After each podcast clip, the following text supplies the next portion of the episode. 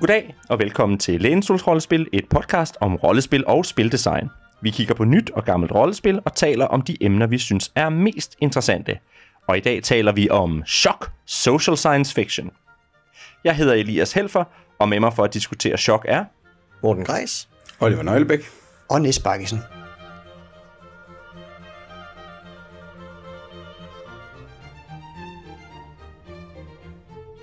Og i dag har vi jo en, øh, en lidt ældre og meget orange sag på bordet her. Øhm, så Oliver, vil du ikke lige fortælle os, hvor, hvor kommer det her fra? Jo, altså det kommer jo fra øh, sådan øh, høj-forge-alderen. Det er jo øh, sådan lige midt i, da det forum var øh, der alle nye skete inden for rollespil, hvor at, øh, at man lavede de her story. stadig lyste. Ja, og øh, ja, Gondor var faldet eller sådan noget. Øh, nej, men det var der, hvor er rigtig meget, at sådan indie-miljøet kunne sådan samle sig på det forum, og også i, sådan, i virkeligheden uden for det, i den der Østkyst øh, Design Community i USA. Og det kan man også se rigtig meget af den her, at de sådan spilpersoner, der er, eller spileksempler, der er, inkluderer personer, som laver spil ved siden af, og parallelt med dem her. Øhm, ja, det er konkret hvad? Vincent Baker, Emily Kjær Boss og... Ben Lehman. Ben Lehman, ja. ja. Så, så, og det er jo nogle folk, i hvert fald de hvad, den ene af dem har vi lavet afsnit om. Jeg tror faktisk, at aldrig vi er kommet til hverken Emily Kjær Boss eller Ben mm. Lehman. Det er en fejl, det, ja. som vi skal have rettet på et tidspunkt. Jeg, jeg synes klart, det er en fejl, at vi ikke har dækket alle Forge-designerne øh, øh, mindst en gang. Men øh, jeg vil godt lige sikker på den gang. Men, men ja, altså, det er meget i den bøde. Og man kan også se, øh, der er sådan en lille ting bag med sådan en øh, design bibliografi, hvor han har fået nogle idéer fra. Man kan se, at det i høj grad er lavet sådan parallelt med, eller i dialog med nogle andre ikoniske indie-spil, øh, som vi måske kommer ind på, eller har snakket lidt om. Øhm, så det er meget en del af den dialog, og det er også et sådan, på nogle punkter et ret klart eksempel på hele den der conflict resolution stil, som de tidlige story games arbejdede med. Så det er sådan et ikonisk værk inden for det der, vil jeg kalde det, den forårsperiode. Tak. Nis, hvad er det så, man skal spille her i Shock Social Science Fiction?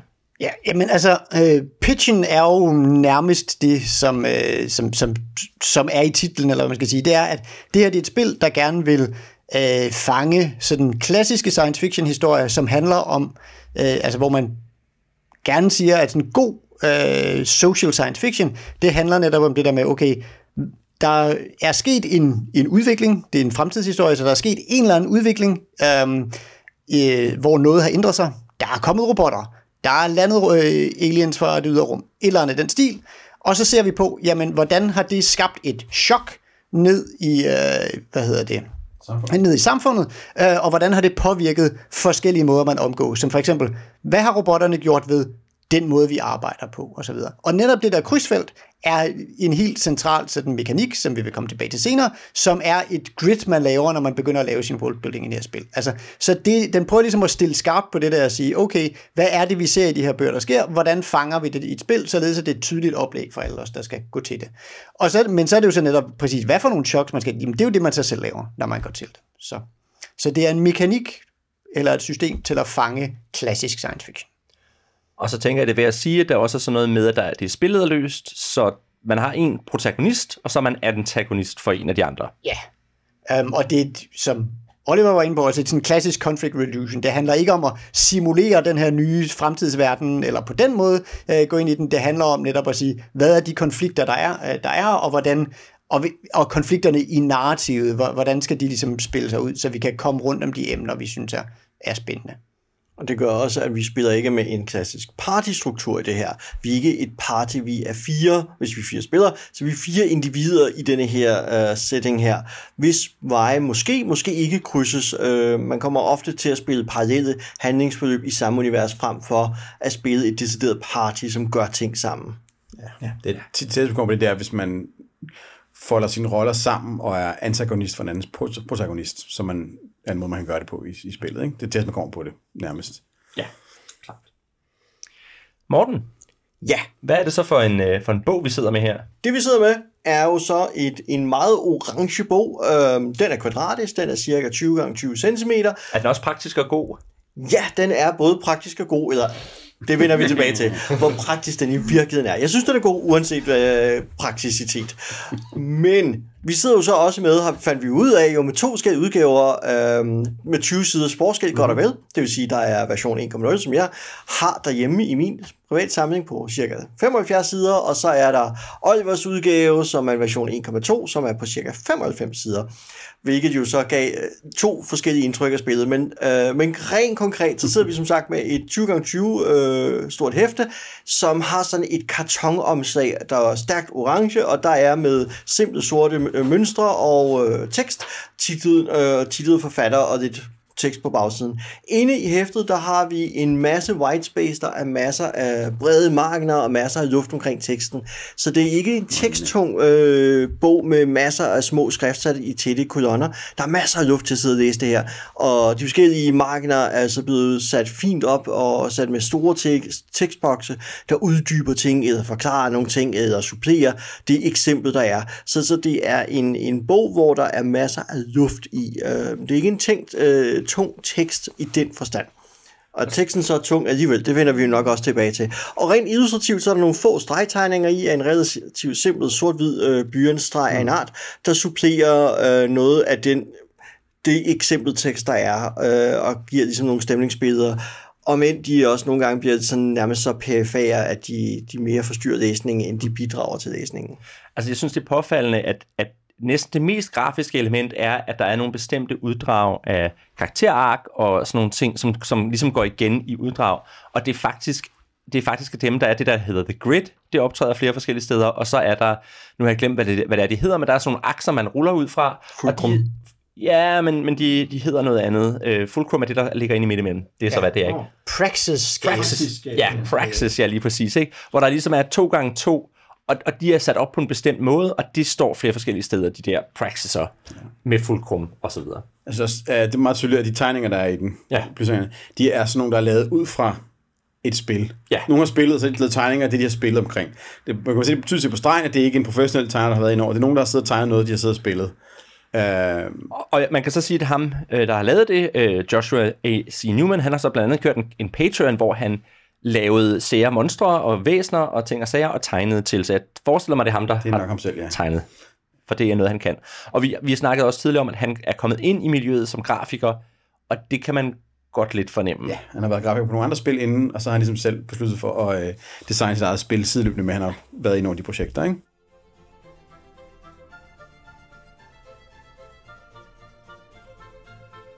Men nu er det måske på tide, at vi kommer lidt længere ned i materien. Så Nis, vil du ikke lige fortælle os, hvordan spiller man chok? Jo, altså, hvad kan man sige, vi har jo tænkt os at slutte af med det der grid, fordi det er der, vi, sådan, vi, vi graver lidt mere ned i det. Så øh, forudsat, at vi har, ligesom, vi har fået lavet vores verden, vi er kommet i gang osv., så, videre, så som sagt, så er pointen, at øh, man har valgt et eller andet sted i det her krydsfelt, og ligesom sige, det er der min karakter er, er orienteret, så jeg er for eksempel den, for hvem jeg vil, min karakter skal undersøge mødet mellem øh, chokket robotter og issued arbejde, øh, og nogle andre ligger så måske på stadigvæk chokket robotter, men så issued hjemmet, eller hvad det nu kan være, nu trækker jeg bare ting ud af hatten. Så, så man har ligesom valgt sådan et emne, man er orienteret om, og så er man så som sagt protagonist i den historie. Så det kunne være, at hvis jeg er der, så er jeg, hvad hedder det, en, øh, en en mand, der, der ejede en fabrik, der lavede robotter, men så pludselig så kom der også en CEO-robot, og så nu har jeg mistet mit arbejde, eller something in, in, in that order, og så, hov, det, pludselig var jeg selv ligesom med i den her situation. Når jeg så mekanisk øh, skal spille det, så, så, så handler det om, at vi, jeg, jeg fortæller nogle, nogle scener derudad, øh, og så i klassisk conflict resolution-stil, så kommer der på et eller andet tidspunkt, hvor jeg ligesom gerne vil, nu vil jeg, hvad ved jeg, starte en øh, fagforening for rigtige mennesker, eller noget i den stil. Um, og det, det er et mål i forhold til mit story goal om at få uh, rigtige mennesker tilbage på toppen, eller hvad det nu kan være mit story goal i forhold til den her konflikt med, at hov, jeg synes i virkeligheden, det var skidt, at de tog mit, ar- mit arbejde, eller hvad det nu er. Um, og så sætter jeg den situation op, og så min, er der min sidespiller, som er min antagonist, går ligesom ind og uh, finder et, et mål, som er, hvad kan man sige, modrettet min ting, men ikke sådan... Det hedder ortogonalt. Et ortogonalt mål, det vil sige sådan, altså, så det vil sige, det skal være vinkelret på, øh, på det mål, jeg selv har sat op, så det skal kunne give mening, at vi både begge to kan opnå vores mål, og vi begge to kan tabe, og så videre. Det kunne fx være at vise, det kunne være, at jeg vil gerne have, at du skal indse, at, at fagforeninger er noget lort.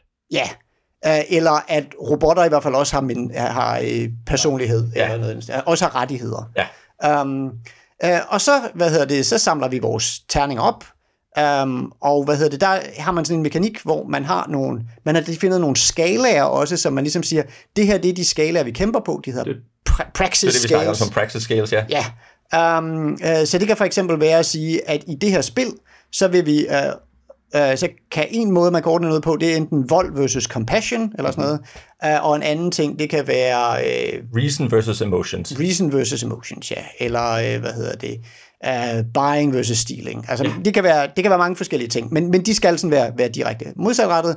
Og så har man valgt et eller andet måltal, uh, sådan mekanisk, hvor man siger, okay, hvis jeg prøver at gøre noget med, uh, med vold, så altså, man, man har valgt et eller andet måltal, der ligger i, på de her skalaer, som gør sådan, hvis man så vælger at sige, man gør noget med vold, man, man kan ikke både for eksempel, for, man kan ikke være både god til begge ender af en skala. Um, Nej, man lægger ligesom ja. sit balancepunkt et sted Ja. mellem 3 og 8. Ja, um, og så hvis man, hvad hedder det, hvis, hvis, uh, hvis man gør noget med vold på vold og compassion skalaen, når man har valgt 3, så skal man måske slå 3 plus for at klare det med vold, og, og, og, og omvendt, hvad kan man sige, hvis man så prøvede at klare det med compassion, jamen så vil man skulle slå under 3. tre eller under, ikke? Ja. Um, uh, så, det, så, så på den måde er man ligesom sådan en, okay, alt efter om det er toppen eller bunden af skalaen, så skal man slå over eller under det her tal, man har valgt. Så man kan ikke være lige god til begge dele. Og det skal man gøre med en tisset terning, eller et antal tissede terninger, som man vælger ud fra ens features, som ligesom, ens features er ligesom, hvor mange øh, hvad kan man sige, tags, hvor mange, eller hvad kan man sige, øh, hvor, hvor mange særkender man har fået tilegnet sig i løbet af historien. Man starter med to, tre. tre, og så, så kan man få dem efterhånden, som man fejler. Mm. Øh, så kommer der ligesom flere kendetegn ved ens person undervejs, men det er så også ens, ens drivkraft. De antal terninger, man har, dem deler man op i dels 10 terninger, som man bruger til at skaffe succeser i sit eget mål, øhm, øh, og så fire side terninger, som man bruger til at øh, gå imod, øh, øh, modificere modpartens slag. For, for når vi nu har den her konflikt, mig mod min antagonist, øh, Øh, så skal jeg både se, om jeg kan klare min ting, og de skal også slå et slag for, om jeg øh, kan klare deres. Og så vægter man ligesom det der med, hvor meget vil jeg satse mine terninger på at klare mit eget slag, versus hvor meget vil jeg gå imod modstanderen og ødelægge øh, deres slag. Og endelig så kommer der også en mekanik ind med, hvor det her det er jo sådan kun to af spillerne. De andre deltagere kan så være med som publikum og slå nogle terninger for det, der bliver kaldt minutiae, altså som for detaljerne i verden. Ting, der ikke direkte er de issues, vi kæmper om, men som bare er sådan en ting med... Men som kan påvirke dem, Men, ikke? men, men som, som, ja, ja, igennem terninger kan de gerne påvirke det, men også, det er også sådan flavoren i verden. Nu har vi talt om robotter, men så kan flavoren for eksempel være, at alle, alle robotter er androider, eller de netop ikke er androider. Det er, altså, så vi kæmper for deres menneskelighed, selvom de tydeligvis, altså selvom de ikke prøver at ligne mennesker ligesom alle andre. Eller, ja. Det kunne godt være minutiae, som ikke ligesom egentlig påvirker, hvordan det der issue-ting, men som er det detaljer, vi får bygget på. Og det er sådan der, publikum får, får deres power til at gå ind og påvirke ting. Anyway, mekanikken er altså, at jeg slår et antal D10'er, vælger den højeste, eller vælger, vælger den, der er bedst i forhold til den, hvad hedder det, skala, jeg går Det på. behøver man faktisk ikke. Nej. Du vælger den, du helst vil have. Man, man vælger den, man helst vil have. Men som udgangspunkt, hvis man, hvis man spiller for at vinde øh, det, altså man har sat op, så vælger man den, der ligesom er bedst i forhold til at klare det. Og modparten har så valgt en antal D4, som påvirker ens terning. Og Den forkerte vej. Den forkerte vej tilbage for at skubbe en over det der, øh, over det der fulcrum, som er, som er, er skæringspunktet. Og endelig til sidst, så kan publikum så gå ind og påvirke en af de to konflikter ved at flytte den her øh, skala yderligere. Ja. Um, så man kan sige, at det... Øh, der kan selvfølgelig, jeg har ikke prøvet at spille spillet, så, så der håber jeg, at andre kommer på banen og sådan noget. Men da jeg læste det, fik jeg sådan en, en idé om, at, hvad hedder det, at det giver sådan lidt sådan en, øh, at man, og det er måske også fordi de eksempler, de lægger op, de har i bogen, de, de peger meget på, på sådan at fejle sine konflikter, og dermed få features, og så får man flere terninger senere osv. Så på et eller andet tidspunkt kan man sagtens opbygge en dice pool, som er stor nok til, at man kan gøre begge dele. Og omvendt, så antagonistens øh, terninger kommer ikke fra deres karakter, men den kommer fra sådan en credit pool, de har, der sådan noget, som så kan løbe tør efterhånden og sådan nogle ting. Så. så på et eller andet tidspunkt kan man godt trumfe sig igennem, men specielt i starten føles det lidt som om, at man nok kommer til at fejle de her slag, og, at der er, og, og i hvert fald sådan, at psykologien i mekanikken er lidt af det der med, at ja, ja, jeg prøver at rulle for at slå, men faktisk lige så meget prøver jeg at hive dig ned, ikke? Så vi ligesom, ja, ja, vi kan begge to øh, få succes, men i virkeligheden så prøver vi ligesom i starten at få begge to til at fejle, øh, og som var noget, jeg undervejs, øh, sådan indledende i vores indledende snak, kaldte sådan en crabs and a barrel øh, teknik, ud fra sådan et udtryk, der findes blandt andet findes i so- sociologi, om at hvis man, som kommer af, hvis man putter krabber i en spand, og en af krabberne prøver at kravle ud, så skal andre krabber nok sørge for at, holde, øh, for at trække den ned igen. Um, sådan for ligesom at, øh, så, så de, de hjælper ikke hinanden ud, i stedet for så holder de hinanden tilbage. Og det, som jeg læste med Mechanic Gateway, det er ikke sikkert, det er det, der sker i spil, for jeg har ikke spillet det, men det, men det var sådan lidt den opfattelse, jeg fik af, at, at det var sådan et, altså det var sådan et rigtigt, det er i hvert fald et rigtigt PvP-spil, ikke? Altså mm, fordi jeg har, jeg har i den grad håndtag til også at stikke til modstanderen. Eller det, man i hvert fald kan sige, det er, at, at, når, at vi er hver især spilleder for en af de andre. Og når man er spilleder, så er det meget eksplicit, du skal modarbejde mig. Ja. Og, og så kan man sige, at det er jo der, hvor jeg tænker, at en god modspiller kan være god til at sætte nogle af de der ortogonale konflikter op, hvor man som spiller sidder og tænker, det er faktisk vigtigere for mig, at du ikke får det der, end at jeg får det, jeg har sat op. Og derfor står der også eksplicit, du skal have mindst en det 10'er, for der vil nogle gange være nogen, der vil sige, altså, giv pokker i det mål, jeg faktisk sat op. Jeg vil sætte alle sejl ind på at undgå det derovre, som du har gang i. Ja. Øhm, og det, øh, det ved jeg ikke, hvad nødvendigvis skal tænke over, men, men det er jo... Øh, det er jo en feature i hvert fald, ikke? Og, og hvor man kan sige, jeg synes noget der, hvor det, jeg tror, der kan være noget nerve i det her, det er netop, når man sidder der og siger, jeg kan vælge tre terninger. Vil jeg have 1 til 10 og 2 til 4, eller vil jeg have 2 til 10 og 1 til 4? Eller, eller 3 til 10. Eller 3 til 10, ikke? Og bare satse hele butikken, ikke? Ja. Øhm, og igen, der er det jo, at antagonistens opgave at lave en modkonflikt, der er så god, at, at man er investeret i den også. Og omvendt så vil jeg sige, at jeg synes netop, at det i forhold til andre af sådan nogle konfliktmekanismer her, hvor jeg tit har set, enten så bliver det hele ligesom kogt ind i et slag, vi laver sammen, eller hvad man skal sige, um, at, at, at der er andre konflikter, hvor, hvor de ikke bliver helt så ortogonale, eller vi i hvert fald skal have afgjort først, hvem der egentlig vinder serveretten, og så finder vi derfra ud, øh, ud af, hvad vi laver, eller hvad man skal sige.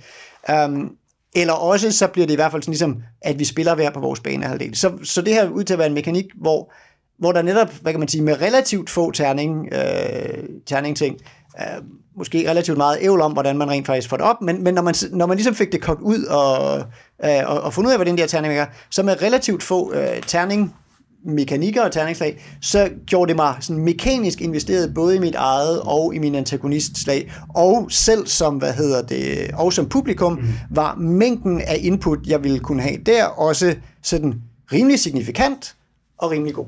Altså, man kan sige, rent matematisk vil det være sådan, at publikum næsten hver gang vil have mulighed for at, for at afgøre udfaldet i mindst en konflikt. Fordi man har det der med 1 til 10 plus minus 1 til 4, og så kan publikum trække 1, trække 1 til 4 mere fra, eller lægge 1 til 4 mere til.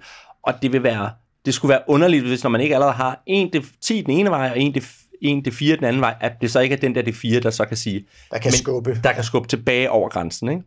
Så. Ja, det er altså en forskel på version 1 og version 1.2, er der kommet et lille øh, afsnit om, hvordan man publikum, best practice afsnit for publikum. Ja. Fordi det er tydeligvis noget, der fylder ret meget det her spil, den der publikumsrollen, og hvordan man bedst udnytter den. Og, og det er fordi, det er tit det, der, der, der er afgørende.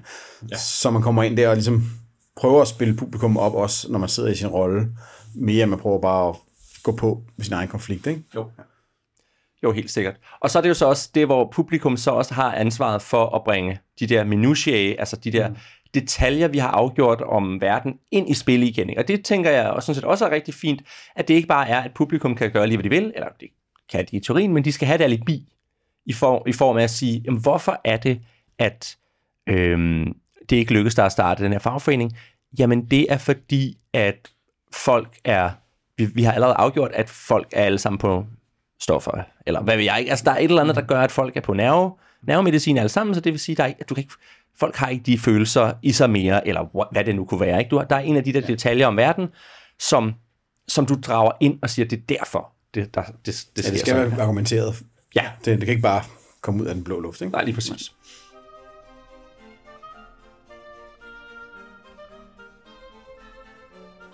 Men nu kan man sige, nu, øh, nu har vi vævet en lille smule omkring nogle af tingene. Øh, og det handler måske også om, at vi ikke altid er 100% sikre på, hvad der er, bogen gerne vil. Morten, hvordan er den her bog formidlet? Den er formidlet på en fascinerende måde.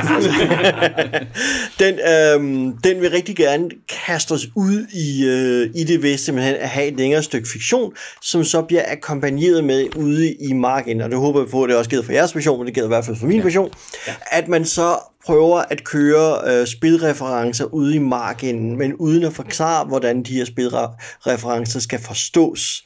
Ja. Så ideen er, at man læser fiktionen, man kan se, at den er knyttet til noget spilmekanisk, men man ved ikke, hvad det spilmekaniske betyder og det, skal, og det kommer så senere i bogen, når man så når ind i reglerne. Så at, hvad skal man sige, en parallel til det her er jo Vampire the Masquerade for eksempel. Den starter med 80 sider fiktion, der er så bare nada af øh, spilreferencer. Men det, det er, altså ideen om at starte for eksempel med fiktion er ikke så usædvanligt for et rollespil. Her, der bliver man så bare sidekørende med regelreferencer, man ikke forstår, og som regelbogen siger, men det skal nok komme senere. Og det er sådan, den starter ud, og så kommer vi så ind i kødet af, af regelbogen, og det er så her, hvor det virkelig bliver værre, fordi den forfatter her er rigtig god til at sludre om sine regler, men ikke, men ikke god til at skrive skarpt. Det vil sige, det er mere en fortællende stemme, der fortæller om reglerne, end det er en, en stringent regelbog, der siger, sådan er reglen. Jeg synes, du er flink ved ham. ja, fordi jeg synes ikke, han fortæller. Jeg synes, han, han, altså, han sludrer. Det er lidt som, nu har jeg jo læst filosofi, og det er lidt som en dårlig filosofiopgave på den der måde, at, at øh, Altså jeg havde engang en filosofiunderviser, der skulle lære sig at skrive opgaver, som sagde, Kant og Heidegger og Hegel og alle de der, de berømte, på trods af deres måde at skrive på, ikke på grund af den. Fordi der er mange, der læser filosofi, der tror, at sådan skal man skrive. Og det er lidt det samme her at han skriver stolpe op og stolpe, stolpe ned. Og jeg, altså, vi læste det der 40 sider, der er om reglerne, og jeg var i tvivl om, hvordan det var, og jeg tænkte, jeg kunne have skrevet det her på to til tre sider. enormt simpelt system. Det er et enormt simpelt system, og det, det, det skal ikke bruge 40 sider. Og så kunne man skille alle overvejelserne om, hvordan det er godt at gøre, ud og skrive dem for sig, og så bare sige, nu, skriver jeg lige, nu beskriver jeg lige, hvordan man gør, og så skriver jeg, hvordan man bør gøre bagefter. Ikke? Ja, den, der, og, der, og der er også masser steder, hvor den, i hvert fald i, i noget af det, der kommer med i øh, 1,2-udgaven, det er nemlig de der best practice afsnit, og hvad man gør tingene bedre, hvad man kan gøre anderledes, og hvad man kan gøre, så den lægger mere til, ikke? Um, men ja, det, det er den her uh, spil rigtig meget lider af, det er Darlings. Det må man sige. Det, uh, der er rigtig meget Darling ind over den, og den... Uh, Ja, og det er sjovt, fordi at vi jo snakker et rollespil, som på fire år får tre udgaver, ikke? Uh, altså, ja. så, men det er jo også fordi, at der er en kerne af noget, der fungerer. Den er bare pakket godt ind i en masse juks, ikke? Men der er, også, der er forskel på, at, at det er version 2 og version 3, der kommer ud. Det er version 1,2. Mm. Altså, der bliver ikke rykket ved grundmodellen. Nej. Det, det, det skulle have, altså, hvis, ja. hvis det havde været, for så havde man taget forfra og lige hævet den op og ting og sager. Men altså, i den periode, det var, der var rigtig meget, der ved at finde formen, hvordan man formidler rollespil, selv de her story games, og hvad man forklarer, hvad man slipper for at forklare ting. Altså, det var ikke helt afgjort på det tidspunkt. Altså, kommissionerne var ikke cementeret endnu for, hvordan man gjorde de her ting. Genren var ikke, eller formatet, eller var ikke landet endnu. Så der er mange, der, skal, der skulle forklares fra bunden af, for folk, som ikke har spillet sådan nogle her ting før. Ikke? Omvendt kan jeg se, der er, en, der er en reklame bag i for, for øh, hvad hedder den nu, øh, Vincent Bakers øh, In, a, In a Wicked Age, som jeg også synes gør det markant bedre, ikke? Altså, så, så, så det er jo ikke, fordi man ikke godt kunne. Jeg synes også, altså man kan sige, vi var lidt kritiske over også for, hvad hedder det, Mountain Witch, men den synes jeg også gør det bedre, ikke? Altså, den er også klar. Jo, altså for mig var det også bare sådan en tone af, gerne, hvad kan man sige, som gerne at ville være sådan lidt lidt svært tilgængelig. Altså det der med sådan, ja ja, et er, at vi starter med nogle, en, en regel, hvad hedder, at sige, ja okay, nu laver vi bare et eksempel, men vi putter også lige reglerne ind ved siden af, og så, det skal du ikke bekymre dig om, men også sådan et, ja okay, den første regel sidebar er så chok, øh, hvad hedder det, kolon, vacuum morphism, praksis fulcra, 4, øh, 8,4, hvor det, altså hvor det bare sådan et, drink from the fire hose er mærkelige termer, som jeg har, og, som jeg har opfundet, og, hele, og, og også sådan hele historien, altså det er sådan set et meget fint spileksempel, men det er også sådan lidt, deres, deres eksempel på Øh, på det her chok er netop ikke sådan robotter eller noget andet, som man måske kunne sådan begynde at genkende historien, men netop det her sådan relativt obskur vakuumorfism, som de også de har ligesom gjort sig umage for gerne ville kode ned til et ord, men så basalt set er ideen om, at der er udviklet en race, som er specielt udviklet til at øh, arbejde i rummet, altså være ja, ja. I, i, i vakuum. Ikke? Ja. Um, og, og, og der går sådan rimelig lang tid, både i historien, før man finder ud af det, og, og, sådan, og hvordan man ud af ordet vakuumorfism ligesom regner ud, hvad det skal... Altså, at det er sådan på den måde, ja okay, jeg er sikker på, at det var en fin spilsession for jer, så, men hvis du ville have et indledende eksempel, så ville det måske have været fint at tage udgangspunkt i en klassisk science fiction historie, eller noget, der lå mm. tættere på, som Blade Runner, eller hvad hedder det, uh, iRobot, eller et andet sådan meget klassisk sci-fi ting. Ja, og så er der, der er også noget med, at mange af de ord, han vælger, de bevidst er besværlige. Altså, vi har snakket om praksis, som bare er... Øh, andre steder vil man måske ikke kalde det approaches, eller et eller, et eller andet den stil. Så er der fulcrum. Det kunne bare have været the balance, the midpoint, the et eller andet. Eller bare score, altså fordi Ja, ja, det refererer udelukkende til mm. din, hvad hedder det, din praksis. Det er jo også en af de første bøger, jeg har oplevet, hvor at de her neopronomener opstår. De Ja. ja. der øh, Siger. u- ukønnede, ja, og det er nogle tidlige nogen, som er meget upraktiske at bruge, ikke? Ja. Øh, sie, øh, og øh, here, og øh, ja, og det, Og, og, og jeg, jeg, jeg, jeg, jeg vil have foretrækket, og nu, nu er vi jo selvfølgelig også altså 15 år senere, altså hvis nu havde brugt they, them, ja, fordi faktisk, jeg, jeg kunne mærke, at jeg sad og oversatte det til he, him. ja. fordi, fordi var, altså, det var det, der var tættest på, og, og jeg kunne ikke, altså, og det er jo så, der er en hel diskussion omkring det der med pronomener og sådan noget, ikke? Men, men, øh, men det er også der, hvor han, han bevidst er lidt obskur, ikke? Det er lidt, det er lidt edgy. Der er sådan lidt øh, brechtiansk forfremdung i, lidt i det, synes jeg, øh, når man sådan... For lige at tage en lille, lille obskur reference. ja, er præcis det. er ikke? Altså, hele det der med at gøre folk opmærksomme på, at det er et noget, man- man er i gang med her. Ikke? fremmedgørelse. Fremmedgørelse, ikke? Og det der med at sørge- for, at, at det ikke bliver for nemt, og du ikke falder for meget tilbage i din eksisterende forståelse. Så, så er jeg ligesom hele tiden skubbet på for at trække dig ud af din sådan, komfortzone, og sørge for, at du føler, at du er i den her usikre øh, future shock. Det kunne Ron Edwards også have fundet på at gøre. Ja, Men, men, men jeg er bare ikke sikker på, altså igen, hvis du skal lære folk en ny tilgang til et eller andet, så er det måske godt at, at, at, at være så approachable som muligt, så du ikke skubber folk væk. Og, nu har du valgt den ene måde at gøre det på. Den anden Ja. måde er jo at sørge for, at folk, der ikke er interesseret øh, i forvejen i at gøre det på din måde, de bliver bliver sorteret fra. Ikke? Ja, det er øh, rigtigt. Det, det er den anden tilgang til, ikke? men, men jeg synes jo i virkeligheden, at der er mange af de der tidlige indie, som godt kan finde ud af Ja, det. ja. Og igen, nu nævnte vi nogle af dem, Mountain Wage, uh, In a Wicked Age, uh, Primetime Adventures, kan, kan godt finde ud af at lave en, ja. en version af det her, som er altså fuldstændig 100% indie, men som samtidig med ikke støder mig væk. Ja, og det sjove er jo også, at vi ser jo også i det system her, at mens han gerne vil skrive dele sit regelsystem, så er der jo andre dele, som han jo så gør enormt implicit, såsom jo, at når vi når til at snakke om det der grid, at man har ejerskab over ting, men han diskuterer jo ikke rigtigt, Hvad det betyder. Netop, altså vi får ikke rigtig kommer ind under huden af det, og vi bruger også meget tid på scenesætning, og hvordan man bygger en konflikt op. Den beskriver primært, hvordan man lægger en ortogonal konflikt, men hvordan man spiller scenen, den er stadig enormt implicit i, hvordan du spiller, ikke? Altså du skal nærmest genkende navnet, når han i foråret siger, okay, Emily Kær, Boss, Ben Lehmann og, og så videre, ikke? Så er det sådan her, vi spiller, fordi jeg kender deres spil. Så, så man skal nærmest ind og afkode bogen ved at sige, jeg ved, hvem de her personer er, jeg kender deres spil, ergo så er det sådan, det skal forstås. Men vi er jo tilbage ved en af de udfordringer, der er i rigtig mange indie-spil. Det er, at den eneste måde at lære at spille dem på, det er ved at sidde ved bordet med designer, eller nogen, der har spillet med designer. Altså det er, det, jeg var lige ved at sige, det er sådan en apostolisk affølge, for igen at være lidt obskur, men det, men det der med, at, at det går fra, fra person til person, at du kan ikke bare tage bogen og så, og så Ja, blive en del af klubben. Jeg tror ikke, Indie-spillet havde haft mulighed for at frøsætte så langt ud i verden, øh, som det har gjort, hvis ikke det var, fordi de kom samtidig med podcastene.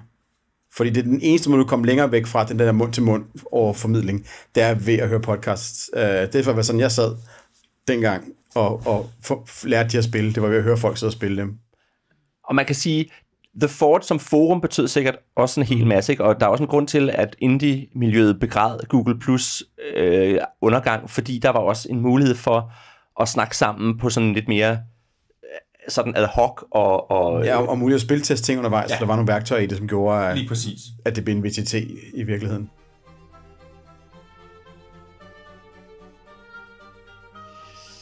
Ja. Men nu kommer vi lige igennem mekanikkerne. Nu, nu har vi lige, så har vi highlightet den igennem øh, vores, øh, vores store kritik, som var formidlingen, og nu kommer vi til noget af det, der nok i virkeligheden er det, det mest fede i det her, og det er noget med det der grid, og hvordan man bruger det til at fortælle historier. Oliver, kan du ikke lige fortælle os, hvordan virker The Grid? Jo, fordi det her er jo et øh, sådan system, et rent system mere eller mindre, at alt hvad der er setting og flavor, skal man selv levere. Øhm, og der er det faktisk ret godt til på en, på en meget tom og åben flade leverer værktøjer til at gøre det øh, i fællesskab rundt om bordet. Ikke? Fordi du har det her The Grid, som er, som er et ark, du fylder ud, hvor du starter med at følge et, et chok ind, som er den her forandring fra nutiden, hvad der er anderledes fra nutiden, som er en stort og verdensomvæltende ting, der er sket. Og så tilføjer man så de her issues, hvor man tager noget øh, socialt, som er relevant for spillerne øh, i nutiden, og, og krydser det med chokket. Og så i de krydspunkter smider man så en karakter ind, eller trækker en karakter ud nærmere, som så er dem, der skal spilles. Øhm, og hver issue og shocks har altså ejet af en af spillerne, som ligesom har ansvaret for at holde kontinuiteten og sætte grænser for dem og forklare, hvad det præcis betyder. Øhm, og det er det ejerskab, vi snakker om lige før, at det er ikke særlig godt defineret, men når man, når man er i spil, så er det relativt funktionelt, og, og, og man lige kigger over, når man prøver at fortælle ind i et område, som er ejet af nogen, og se om de nikker eller ser sure ud. Ikke? Øhm, så der bliver sådan en meget fragmenteret spillet autoritet, som stadigvæk lander nogle steder, hvor der er brug for at have en autoritet ind i det. Um, ja. ja. Og det er jo, altså det er jo virkelig, at det er et godt system også netop til science fiction, fordi science fiction typisk hvis man snakker litterært, er defineret ved det, der hedder på, på, på litterært et novum, som er, der er en eller anden ting, som er den ting, der især adskiller sig fra vores verden. Ikke? Og hvor man kan sige, hvis vi skal tage nogle klassiske eksempler, i Blade Runner, der er det replikanter. Så er det rigtigt, der er flyvende biler og alt sådan noget, men det er replikanter, der er novummet, der er det, der er det interessante, vi undersøger. Det vil så være et chok her. Eller vi kunne gå videre og, og tage... Øhm, hvad hedder det, nu havde jeg lige en, en anden i tankerne, som så fløj, jeg ved ikke, om I kunne høre den, men altså, men man kunne se, øh, hvad hedder det, øh, Total Recall, der er det det der med, at man kan gemme sine tanker, der kunne være et novum, ikke? Eller der er uh, Minority Report, der er det så, for lige at tage endnu, endnu flere Philip K. Dick, ikke? men der er det så, øh, øh, altså der er det så det der med pre-crime. Oh, det var Foundation, jeg tænkte på, ja. hvor det er det der med, at man kunne regne for, historien ud, hvis du har data nok. Ikke? Det er så det novum, der er der. Ikke? Og det er alle, alle de der novummer, og det kunne han også godt have kaldt det, men alle de der novummer, det er jo så det, er så det der vil blive til choks her. Ikke? Ja. Mm. Ja, altså det, øh, og det er jo ellers det, der har solgt mig på chok, og grunden til, at jeg har spillet chok, har været det grid, fordi mm. det har været i stand til at som spilgruppe har vi kunne øh, hvad skal jeg sige, improvisere en helt science fiction verden sammen på en aften og spille en fyldesgørende historie. Og det vil sige, det er det her rollespil, der har givet mig de science fiction oplevelser, som jeg ikke føler, at andre science fiction rollespil virkelig er i stand til at give mig. Mm. Fordi der, vi bruger ofte, hvis man spiller Transhuman Space eller Shadowrun eller sådan noget, man bruger lang tid på at etablere og fortælle settingen og spille på en meget langsom skala, og sjældent få den der sådan, sociale dynamik frem, som Chok er rigtig god til. Uh, så, så jeg har haft nogle fede jo, også netop, at, hvad man siger, de der andre settings, Shadowrun og sådan de har sådan de her intersections, men de er dårlige til at stille skarpt på dem, på samme måde, som man er tvunget til med det her grid. Ja. Uh, ikke? Altså, at, hvad man sige, jeg kunne, jeg kunne sådan set godt, jeg kunne godt tage og fylde, og det vil sikkert være en god øvelse at tage Shadowrun og fylde ud på sådan en grid og se sådan, hmm, det vi har tænkt os at spille den her Shadowrun-kampagne om, det er faktisk chokket mellem goblinization og, hvad hedder det, uh, race relations for eksempel, eller sådan noget. Oplagt ting at spille i Shadowrun, men bare, og, og, og, det kunne man også sagtens have fundet uden det, men det der med at få stillet helt skarpt på det og sige, det er der, vi gerne vil spille lige nu, er en god øvelse at lave. Ja, absolut. Og jeg tror også, at det, jeg godt kan lide, er, at når jeg læser science fiction, jeg holder rigtig meget at læse kortromaner og noveller og, og, og indgivstående romaner. Og det er rigtig svært at gøre i rollespil. Altså, du, hvis du skal lige lave en helt Shadowrun-verden, men du skal bare klemme det ned i en altså en historie, ikke? Det, det er svært, øhm, og det er det, jeg synes, Shock er rigtig god til, at give mig den der sådan, enkeltstående roman eller kort roman i, i rødspilsformat, fordi Shadowrun er rigtig godt, når du så vil bygge den lange kampagne ud, tv-serieformatet, ikke? hvor vi har fem sæsoner af 22 episoder, etc. Og så kan du virkelig få i verden ud og gøre den fed. Men omvendt så er, tror jeg også, at Shock er til science fiction fans. Ja. Fordi man kan sige, at det som Shadowrun faktisk kan, det er og lære dig nogle af de der troper, eller hvis du spiller The Expanse, kan lære dig nogle af de der troper. Og det er der mange af de, af de andre øh, pan, pan, hvad det, paranoia for så, vidt, for, for så vidt også, kan lære dig nogle af de der science fiction troper. Du skal komme med science fiction troperne helt ind på ryggraden til det her, for ellers så, så ved du ikke, hvad du skal gøre på en eller anden måde. Altså der er, der, det forudsætter, at du ved, hvad klassisk science fiction er for noget. Men jeg tror faktisk, der er en fordel i at dele den op mellem shocks og issues. Ja, helt Fordi hvis, hvis, du, hvis, du, ja, hvis du ejer chokket, så skal du vide, hvordan sci-fi fungerer. For det er ligesom der, det, det er mest sci-fi. Men hvis jeg bare er interesseret i at vide noget om øhm, familiestrukturer, og gerne vil udforske det, så har jeg ikke brug for at vide præcis, hvordan chokket interagerer med det nødvendigvis, men så vil jeg eje familiestrukturerne og lege med de tanker ud for det, og, og have mere, altså, så vil jeg være meget tryggere med det. Og men der er også noget med, at, at science fiction ofte, altså, der, det er jo sådan en, en ting, man siger, at science fiction handler altid om nutiden, og, og, og, og der handler det også om, at man skal have en fornemmelse for, hvordan det er, science fiction tager sit novum og omsætter det til noget, der behandler vores hverdag på en eller anden måde. Ikke? Altså, øhm, jeg, jeg, altså, Jeg kan godt se, hvor du vil hen med det, men jeg tror ikke, jeg er enig med dig. For okay. jeg føler ikke, at man skal ramme en eksisterende science fiction novum eller science fiction tradition. Nej. Man må nemlig gerne lave sin helt egen science fiction med det. Og det er derfor, at min erfaring med det er, at du ikke behøver at have et, et være specielt velbevandret i science fiction. For du skal jo netop bare udtænke, hvad forestiller jeg mig, hvad der sker med robotter og familiestrukturer, og sige, okay, jamen, så er alle opgaver hjemmet lige pludselig overtaget af vores robot. Hvad betyder det for min fritid? Og, og så spiller vi derfra i virkeligheden. Ja, det er lige præcis. For, for mig er det rigtig meget den der kreativitet, der opstår i udforskningen af, af, af krydsfeltet. Altså, at, at du har ikke brug for at vide andet end, jeg vil gerne udforske det her, og så kan du udforske det i spillet. Du har ikke brug for at forplanlægge det, som du har med andre rollespil. Og det er nok der, at for mig, at det her fungerer rigtig godt, for du kan sådan få enhver til at komme ind i sci-fi tankemønstret ved hjælp af gridet, øh, og den måde, det interagerer med spillet på. Ja.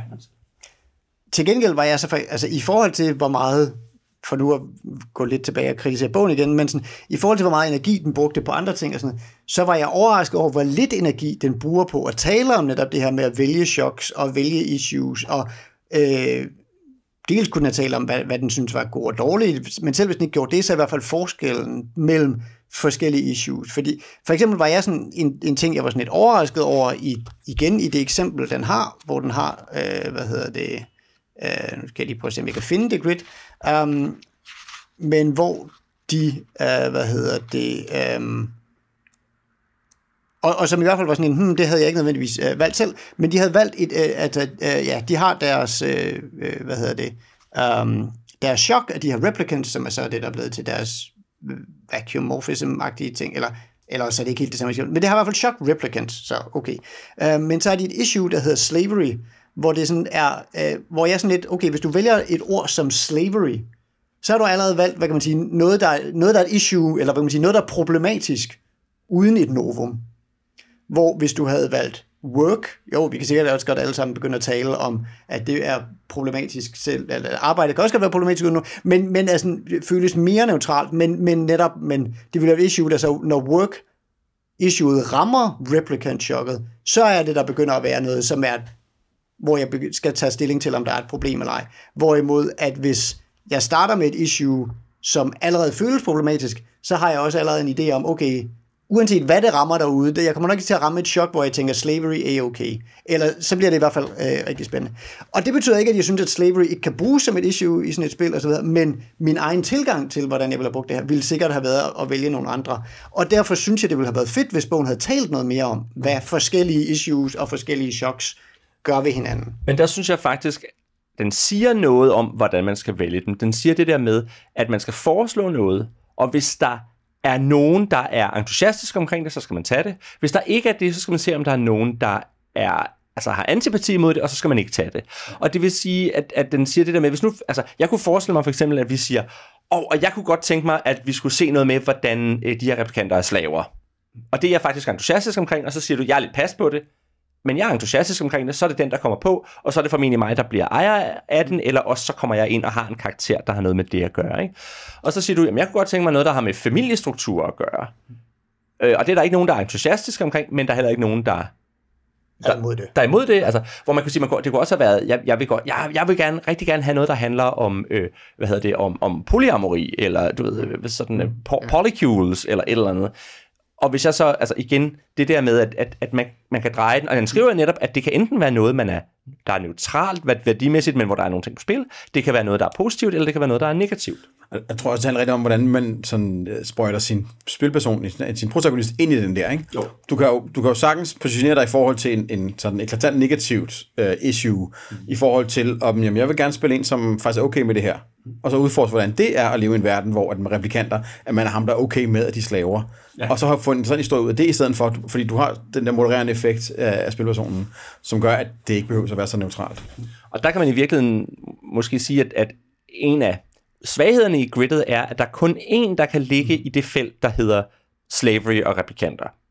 Så, så det vil sige, hvis nu jeg, som jeg læser det i hvert fald, altså så kan man sige, at de andre kommer måske også til, til lidt at, at berøre det, men som jeg læser det, skal man have et chok og et, ish, og et issue per mand, og det vil sige, at ud for hvert issue ligger der en karakter, i hvert fald i første, første omgang, man spiller. Det er sådan, jeg læser det. Og der, Men det kan du bare ikke, hvis du er tre spillere, og der du har... Ja, jo, men fordi det, det der også, det var nem, jeg, jeg stod nemlig op, fordi det er sådan, at der er en, der, har, der ejer et chok, og så ejer alle et issue. Ja, okay. Så det vil sige, at der er en, der ejer både et chok og et Så issue. deres grafiske eksempler Så, så, ja, så deres grafiske eksempler var dårligt, for de har da de fået tre spillere med, men kun to af deres issues. Og de skriver så faktisk også, at man kan, man behøver, det behøver ikke være alle, der har en, en spillerkarakter, men, men øh, Ja. hvorfor vil man ikke det? Eller, ej, det kan man selvfølgelig godt sige. Hvis nu man siger, jeg vil gerne lære at spille chok, Ja. så okay, fint, så er du med, og så er du audience den her gang, og så næste gang kan du så være ja. spiller. Fordi der er også der er lidt lagt op til, at man spiller en, en serie af historier i det samme univers. Jeg ved ikke, om jeg ikke bare ville starte forfra, men det kunne man, det kunne man godt gøre, øh, og så, så kunne det godt give mening at sige, at den ene gang, der er jeg bare audience, og så næste gang, så er jeg også så har jeg en protagonist med, ikke? Ja, altså, jeg har jo så, fordi jeg har en tidlig version jo, øh, en anden formulering af teksten, og som har ledt op til, at vi har sat griden op anderledes, med at hver spiller vælger et chok og et issue, og så det vil sige med fire spillere, så ender man med 16 felter, og så er der virkelig en ret mange spændende positioner at lave karakter ud fra. Øh, det giver i hvert fald en anden form for fleksibilitet omkring det, og hjælper også til noget verdensbygning, som har fungeret rigtig godt i praksis. Altså man kan sige, at han lægger jo også op til, at det man kan, det er, at man kan vende den om, så man har et issue og, øh, og, et chok per mand. Men jeg tror i virkeligheden, jeg synes, det lyder som en god måde at gøre det på. Det du beskriver, også fordi så har man en lidt mangefacetteret verden på en eller anden måde, ikke? Så man, hvor man kan sige, okay, øh, vi er så to, der har med slaveri at gøre, og to, der har med replikanter at gøre, og så på den der måde, ikke? Jo, og også fordi det lyder som om, det giver noget spændende af. Man kan ligesom både eje nogle issues, og man kan så ende med at spille et helt andet sted. Fordi ja. det er ligesom, okay, jeg spillede de her ind, og dem vil jeg gerne eje, for jeg vil gerne se, hvordan I andre bruger dem. Men det er et oplæg, du fik, øh, I to fik lavet sammen med det her krydsfelt, det var i virkeligheden et sted, hvor jeg pludselig synes, det var rigtig sjovt at spille. At, at på den måde tror jeg, kunne jeg godt se det blive noget, give noget sjovere i forhold til det der med at eje nogle dele af fiktionen, uden egentlig at spille i det, øh, i det samme felt, eller hvad man skal sige. Ja, og, og vi havde i hvert fald, altså jeg har haft lutter positive oplevelser med den tilgang til det. Så det er nok også derfor, vi aldrig, eller vi aldrig opdagede, at der var en fejl i, i læsningen, fordi det fungerede så godt. Ja. Altså omvendt så er jeg så, det, det er jo der, hvor at tanken er, det kan, jeg, det kan jeg godt sætte mig ind i, at man starter simpelt, man starter med et chok, og, nogle, et, ish, og, og et issue per mand, og så bygger man en chok på hver, for ligesom, at så, så zoomer man ligesom langsomt verden ud. Og det er der jo også mange filmserier, der gør det på den måde, man starter helt snævret ind, og så zoomer man lige så stille og roligt ud, når folk er blevet bekendt med verden. Men der ved jeg bare ikke, hvor, altså, hvor, hvor sandsynligt ville det være for jer at spille en kampagne i det her. Jeg har spillet det udelukkende som one-shot, Ja. øh, og det føltes som det naturlige at gøre. Ja, ja, ja lige præcis, ikke? Jo, altså jeg, jeg tror heller ikke, det vil være noget, jeg kunne, kunne samle folk til og, øh, og sidde og gøre flere gange træk. Der, der er noget i forhold til, at spillet bare er opdage systemet, men det virker, og, og, og det i sig selv er oplevelsen, øh, en stor del af den. Og så mister den lidt novelty-værdien i at have spillet sådan et system, jeg tror ikke, den har nok staying power til kampagnebrug øh, i mekaniske og, og de andre ting. Simpelthen.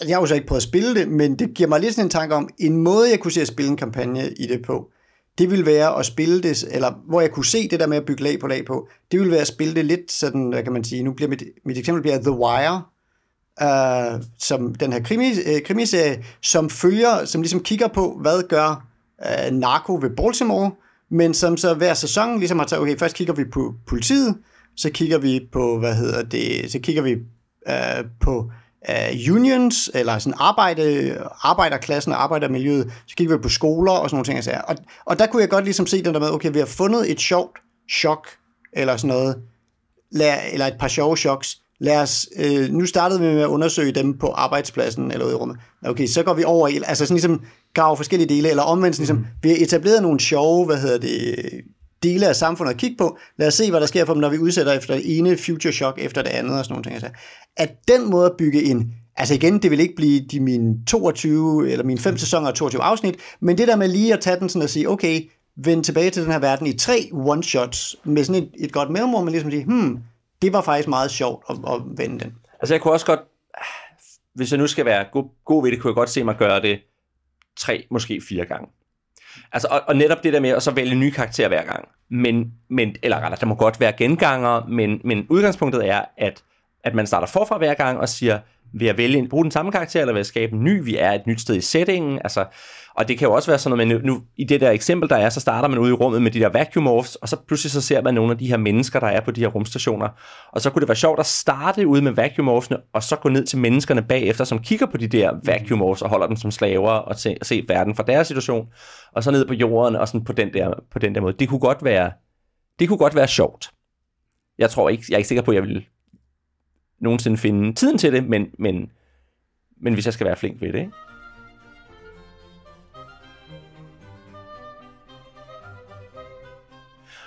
Det er så nok også der, hvor apropos tiden, øh, et, et, et, et, hvor vi skal til at snakke om, hvad vi sådan set synes om det her, når vi sådan øh, igen zoomer lidt ud og, øh, og kigger på det som, som helhed. Øhm, og også med nutidsbriller.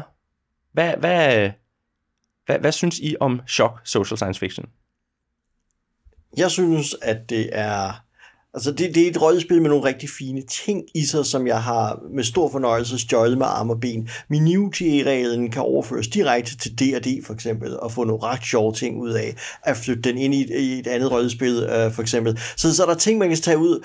Også selve gridet er også et virkelig stærkt værktøj. Nisse er et rigtig godt eksempel på, hvordan det kan bruges i Shadowrun. Man kan også tage det ud og bruge nogle helt andre situationer. Man kan køre for eksempel et grid på øh, stenaldersamfund, hvor mit issue det er stammesamfund, mit chok, det er judet. Hvad betyder det ikke? Altså, man kan virkelig flytte over i nogle virkelig spøjse situationer, og så bliver det et rigtig godt værktøj at arbejde med, både som GM, der vil lave et scenarie af verden, men også til noget kooperativt. Han har selv nogle eksempler, som faktisk er fantasy. Jeg vil personligt øh, ville gerne prøve at tage gridet, og så starte et spil Microscope op med det uh, som, for, ja. som, for, øh, som, som prolog, fordi Microsoft kan nemt blive meget, pff, ja. men det vil være enormt strukturerende for sådan et spil som det også, ikke?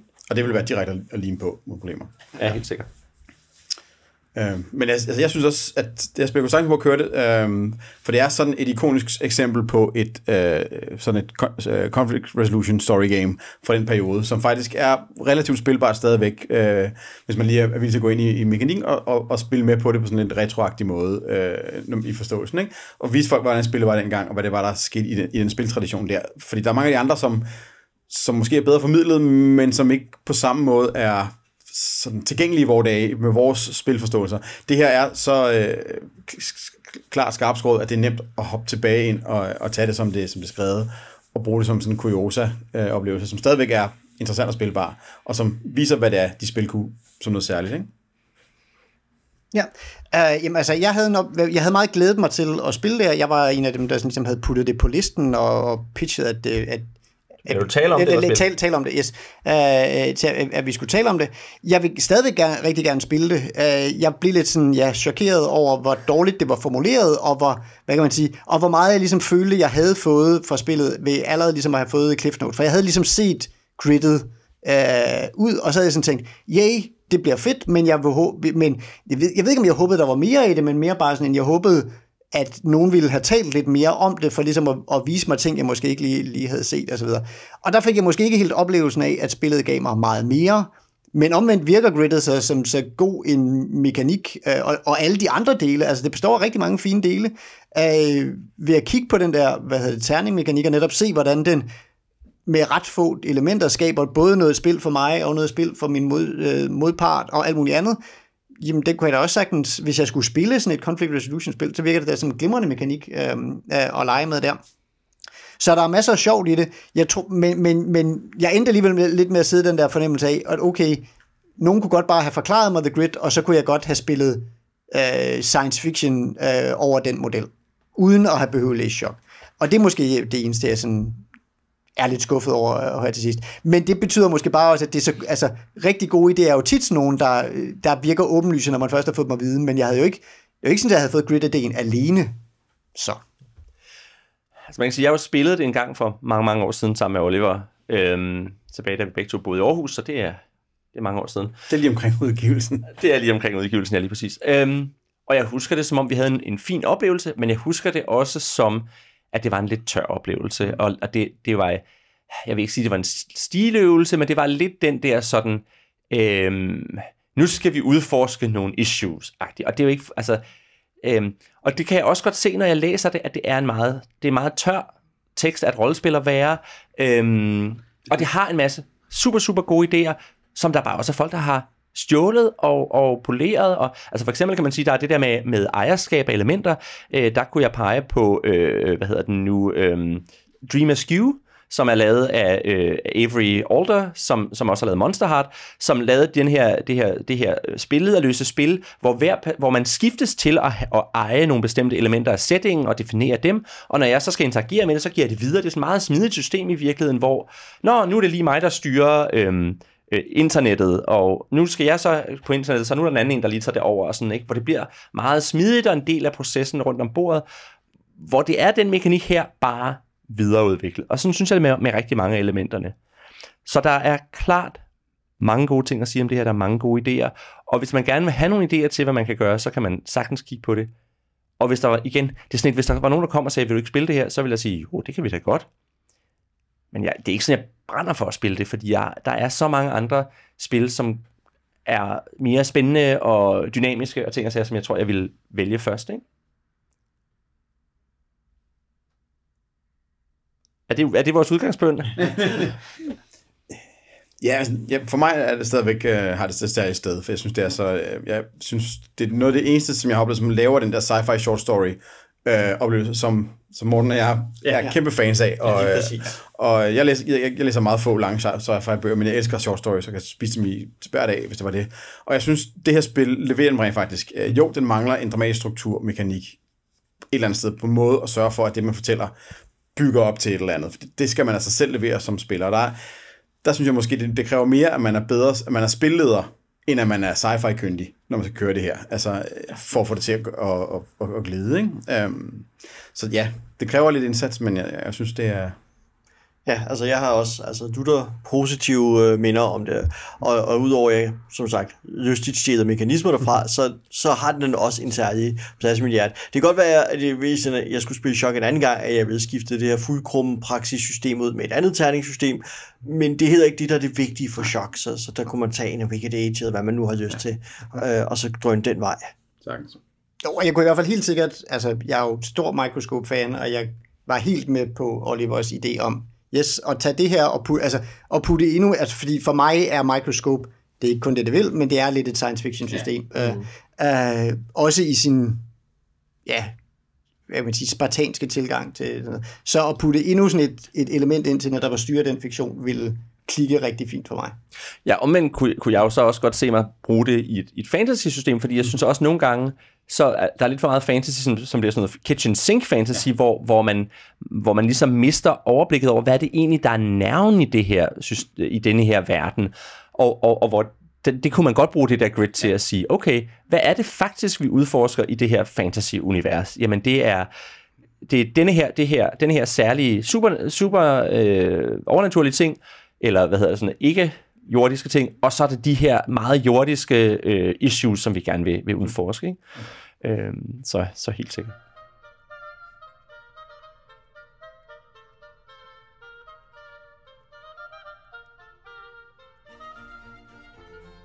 Ja, det var øh, alt for den her gang. Hvis du gerne vil kommentere på dagens afsnit, eller hvis du bare gerne vil sige hej til os, så kan du finde os på lænestolsrollespil.dk, og du kan også finde, finde os på Facebook, hvor vi er i gruppen Lænestolsrollespil, og så kan du skrive til os på kontakt snabelag laenestolsrollespil.dk. Vi er Morten Greis, Oliver Nøglebæk, Nis Bakkesen og Elias Helfer. Tak for den her gang, og vi håber, I vil lytte med næste gang. Og øh, det var vores chok og alle vores issues.